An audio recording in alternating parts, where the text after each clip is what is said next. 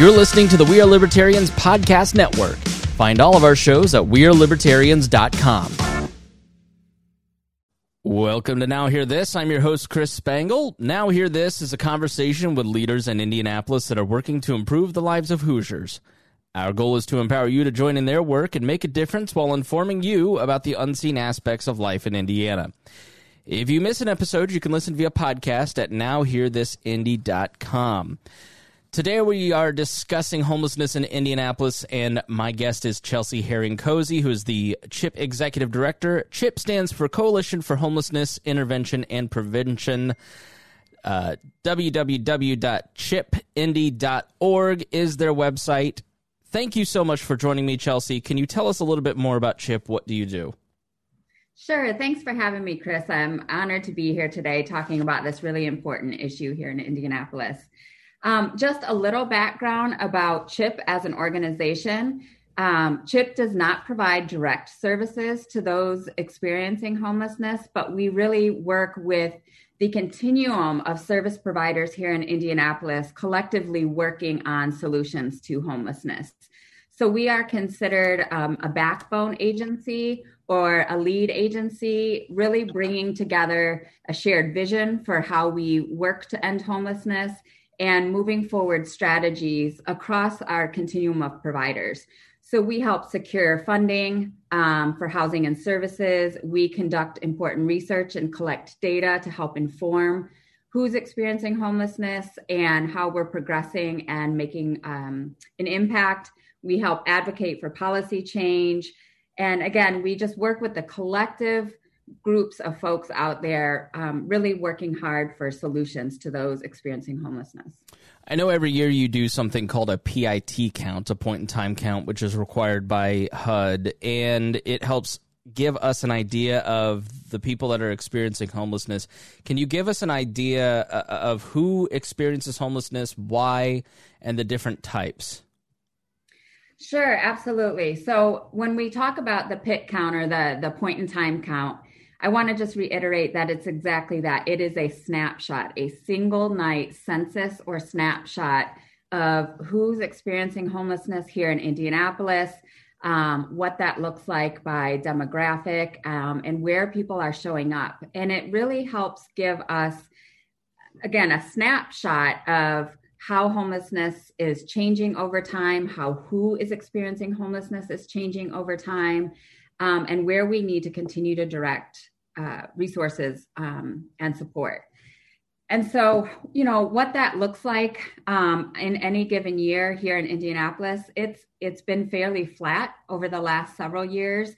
So there's you know anywhere from 1,500 to 1,800 at at the highest level of people on a single night experiencing homelessness in the city.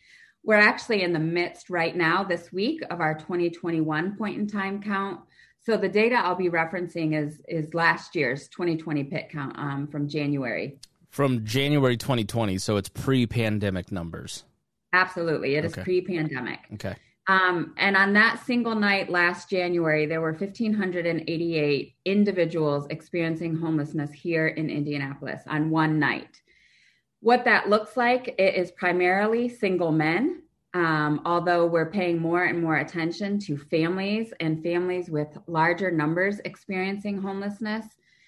It is um, disproportionately black uh, black Hoosiers that are experiencing homelessness. So 54% of those experiencing homelessness on that single night um, were black households or black individuals, which is very disproportionate to the Marion County population.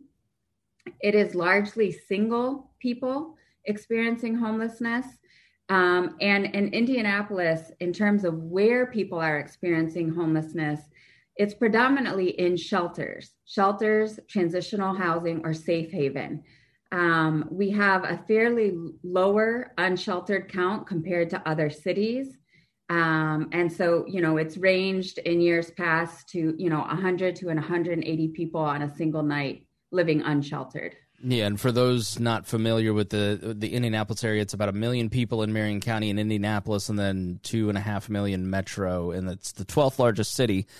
Um, can you talk about what are some of the ways that someone might end up homeless? I think the the caricature that people often have in their mind is that someone is struggling with mental illness and ends up on the street. That's not always the case. So how do they end up on the street? And then what are some steps for those experiencing homelessness to get out of it?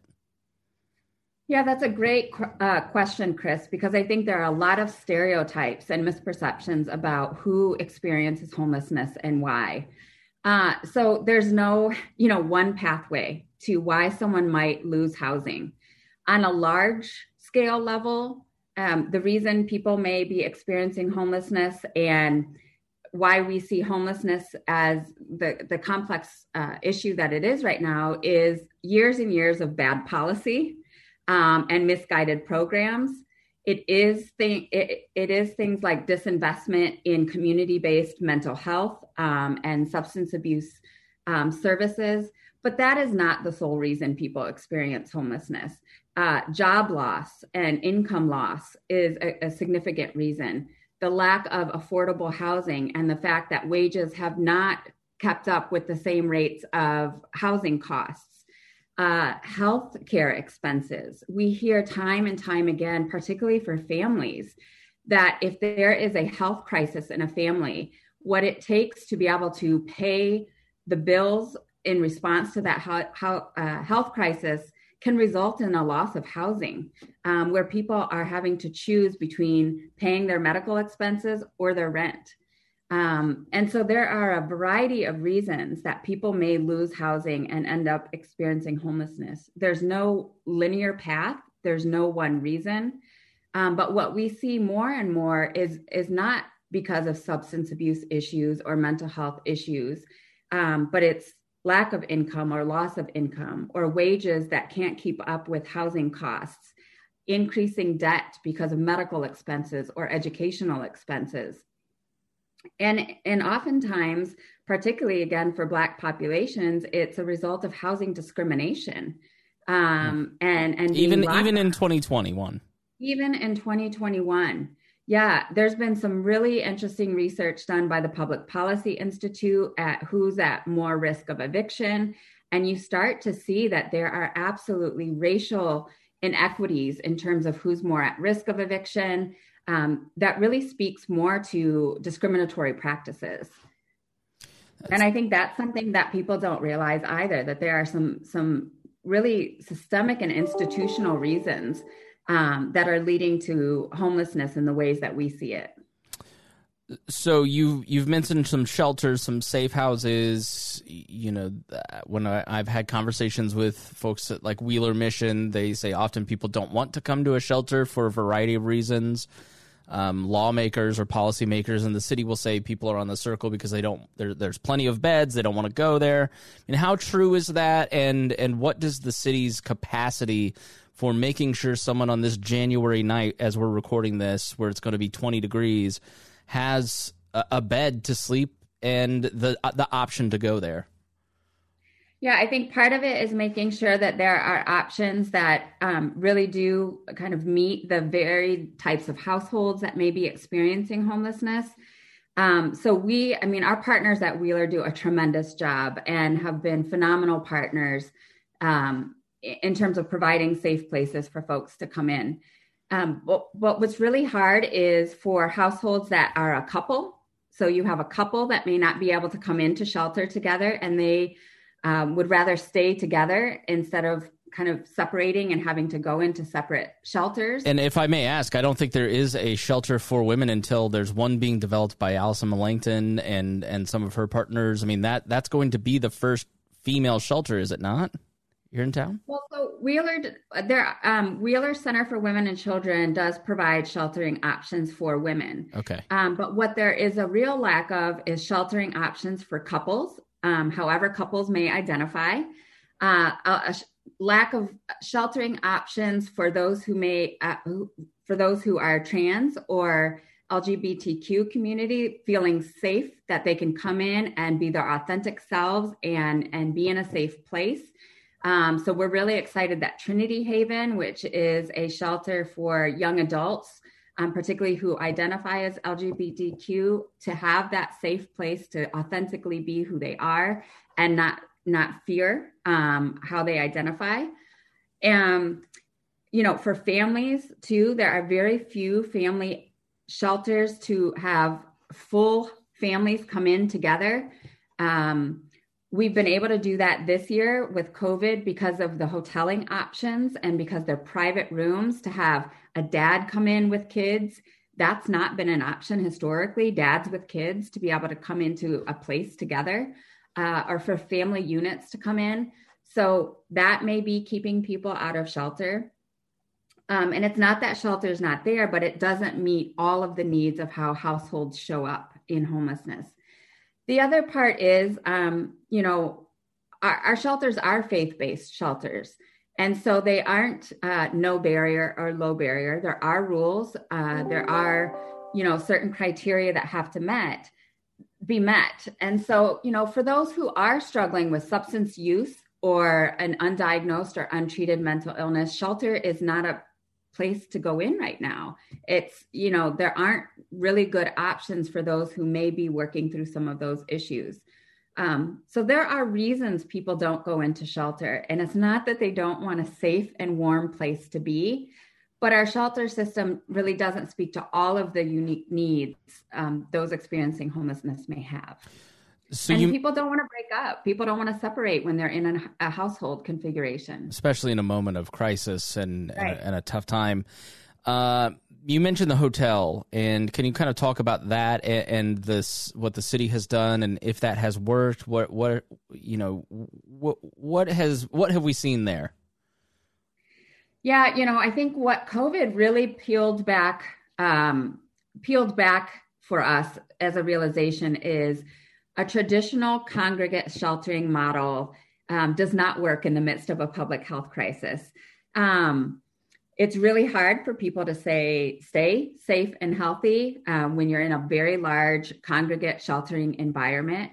And so we um, rallied really quickly at the start of this pandemic and started looking at what are other cities doing, started talking with national partners, how do we need to respond to keep those experiencing homelessness who are at their most vulnerable, already in crisis, safe and healthy, and making sure that they are afforded the same kinds of protections people in housing have?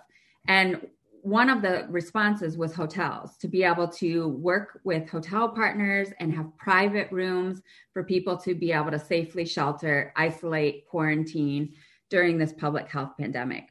Um, and so the city was as quick to respond to help fund those hotel options um, with the Marion County Health Department. There are a number of them operating right now, not only in response to the pandemic, but also in response to winter and making sure there are enough spaces during the cold winter months here in Indy to have um, places to come in.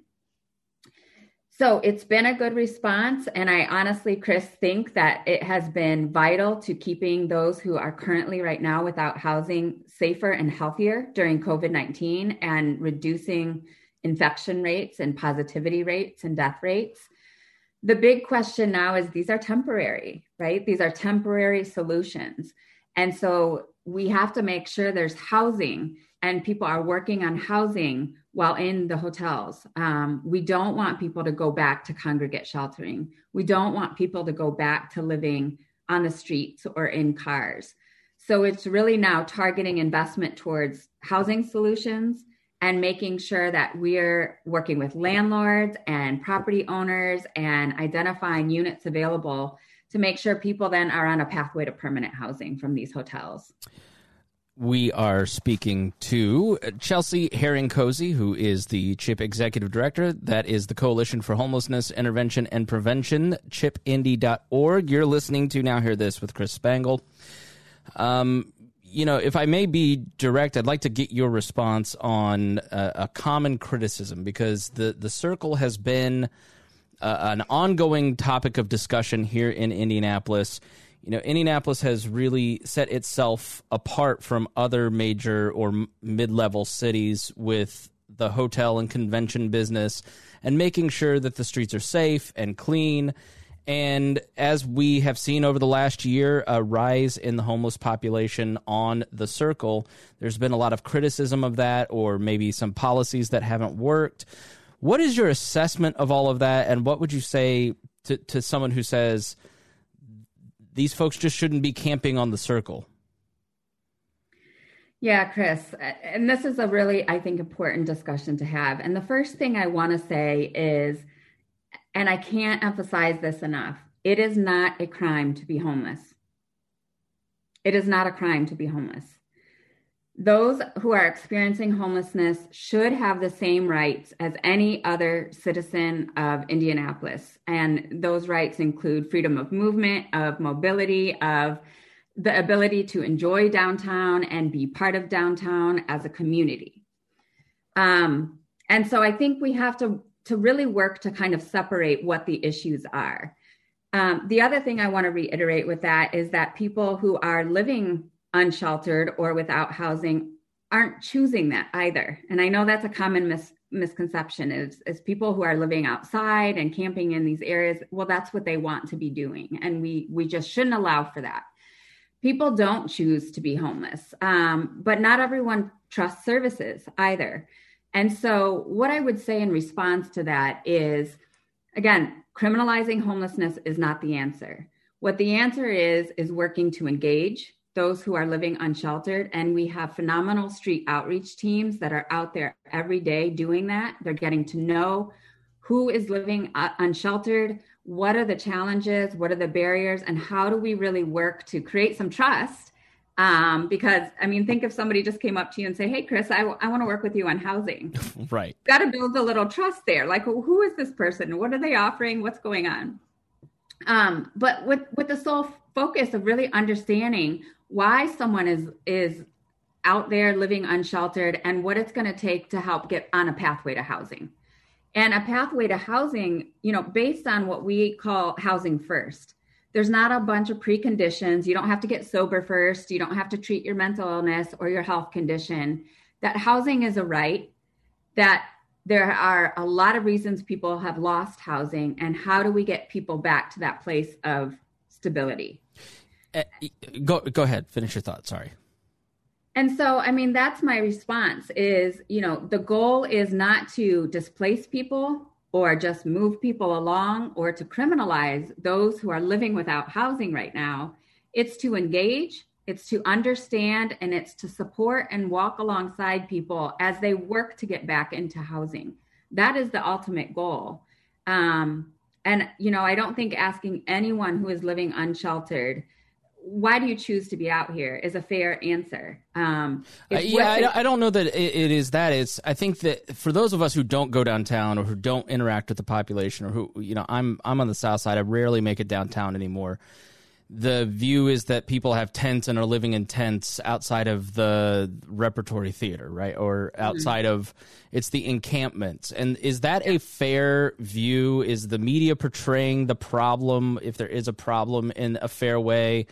Um, you know, give us an idea. And then, because I agree with everything you just said, I also look at it and go, all right, but there's there's a lot of tents on on Monument Circle when I'm looking at pictures on Facebook or on on the news, and that's not freedom of movement. That's an encampment in in a very high prominent area. So is that a fair assessment and what do you do with that particular situation yeah no and that's that's a, a very fair question. And you know i think the difference um, between what is being seen on monument circles is how visible it is. There have been encampments around the city and in around downtown for years but that are are much less visible.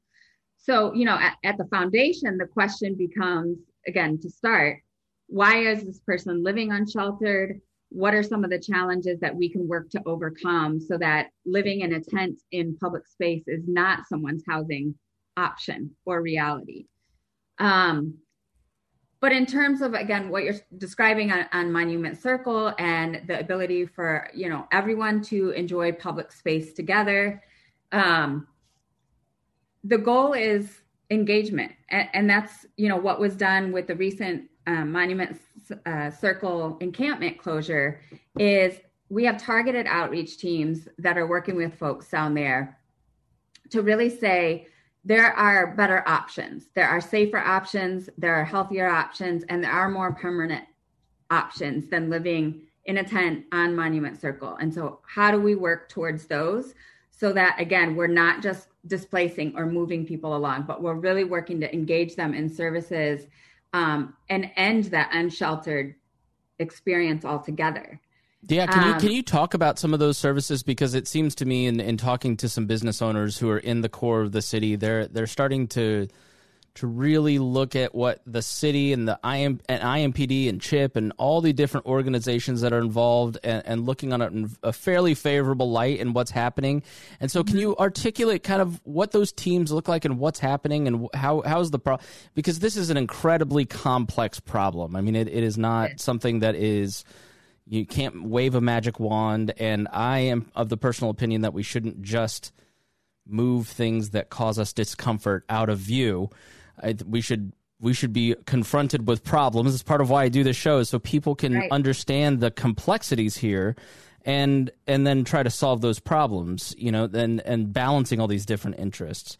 So, how has the city and all the different private and public groups come together to work on this complex problem? Yeah. So, I mean, part of it is making sure we're all working in the same direction, right? And that we have a coordinated plan, which we do. We have a community plan, a five year strategic plan that really lays out here are the strategies that we have to all really work on um, to move away from just managing homelessness to really resolving it and ending it for households. Um, and again, what ending it means doesn't mean a person won't experience a housing crisis and potentially be without housing. But the goal is to make sure that's really short, it's rare, and it's it's non-reoccurring, so that there's a quick response when someone experiences homelessness. So, Chris, what that looks like is kind of really three three main things. It's having enough housing available in our city. So, enough rental units that are actually affordable, um, available, and engaging landlords to really educate them on what rental assistance programs looks like, what it means to accept housing vouchers, and those kinds of things. Because I think a lot of um, folks may be reluctant to work with programs that are helping to rehouse and provide housing choices. The second is having funding for those um, housing choices. So, what that looks like is rental assistance, and that can be short term rental assistance just to get someone back into housing while they're working on employment or improving income, or longer term rental subsidies for those who may have more kind of chronic um, illness and issues that may prevent ever achieving the income to stay in housing. So, units, rental assistance, and, and housing subsidies, and supportive services.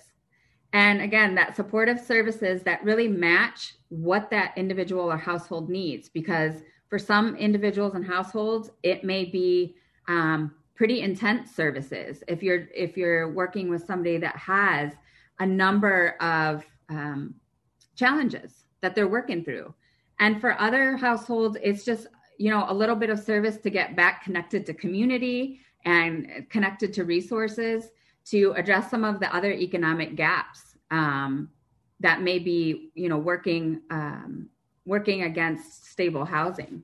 And it's really having those three things c- come together um, to provide options for folks. And so, what that looks like is continued investment in this city of affordable housing and affordable housing all over the city and not just in pockets, so that there is choice and people can connect in community.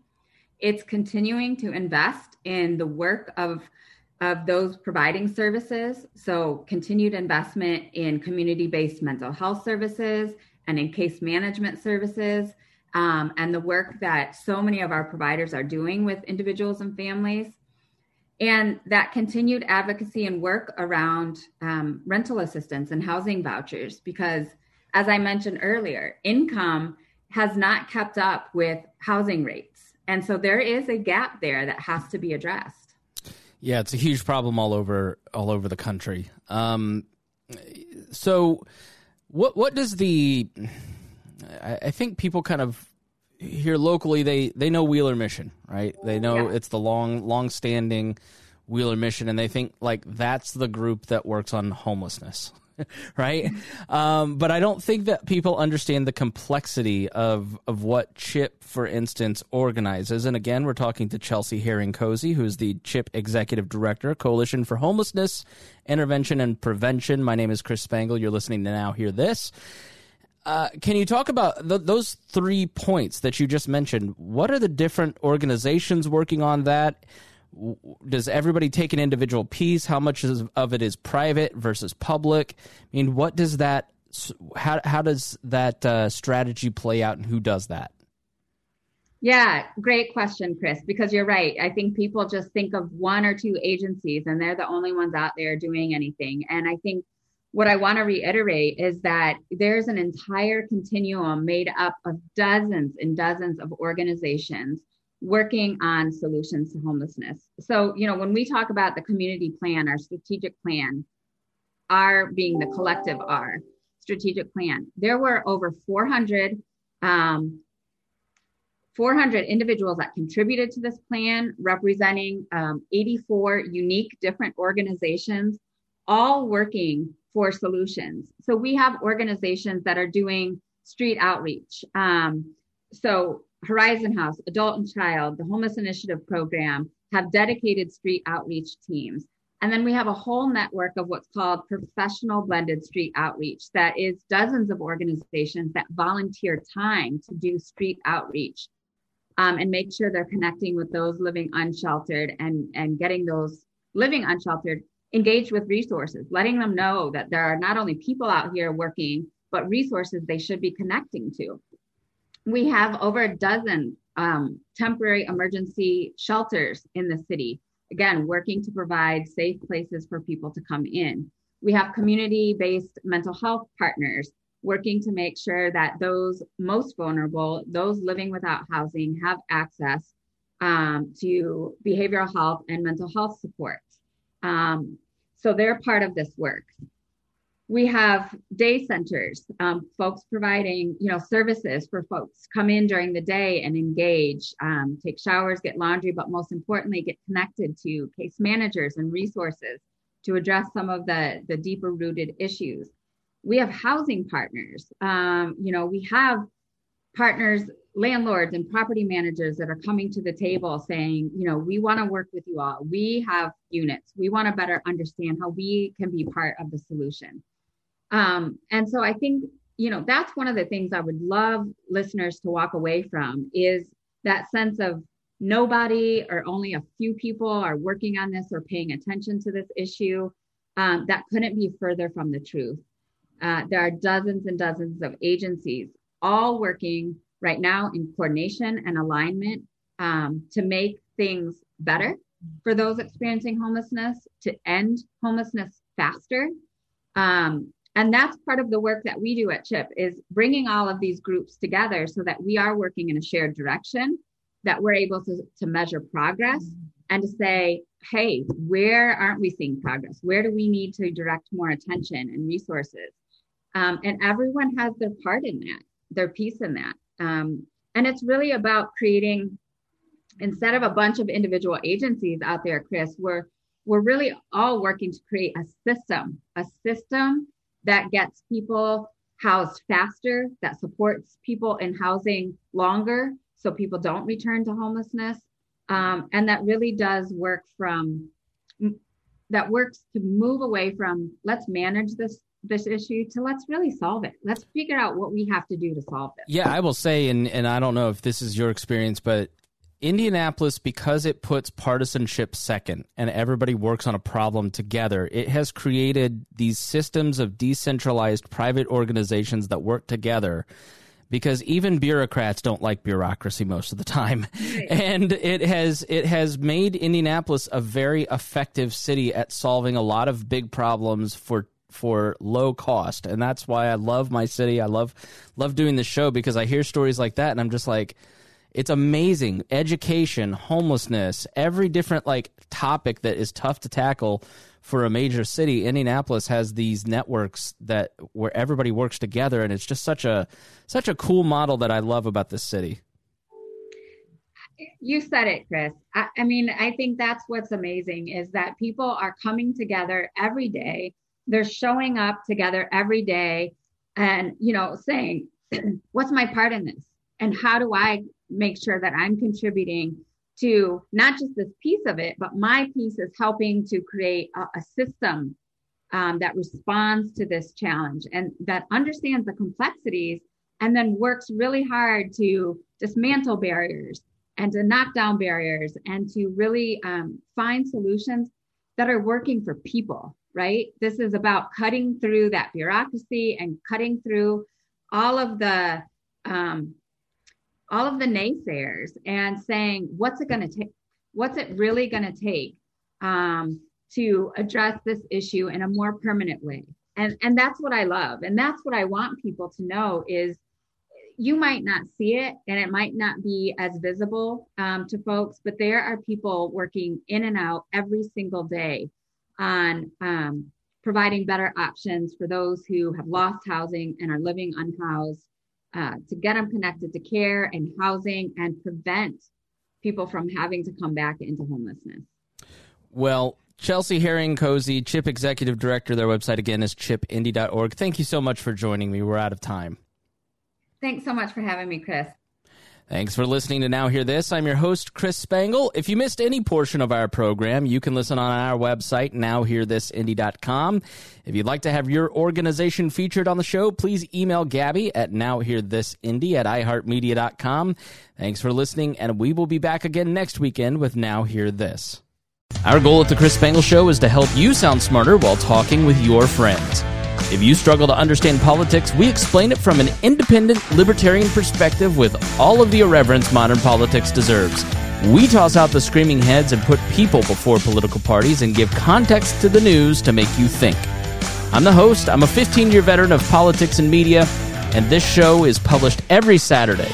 It's part of the We Are Libertarians network, and be sure to join Wall Plus for bonus podcasts, the complete archives, commercial free shows, and more. Subscribe now at WeareLibertarians.com.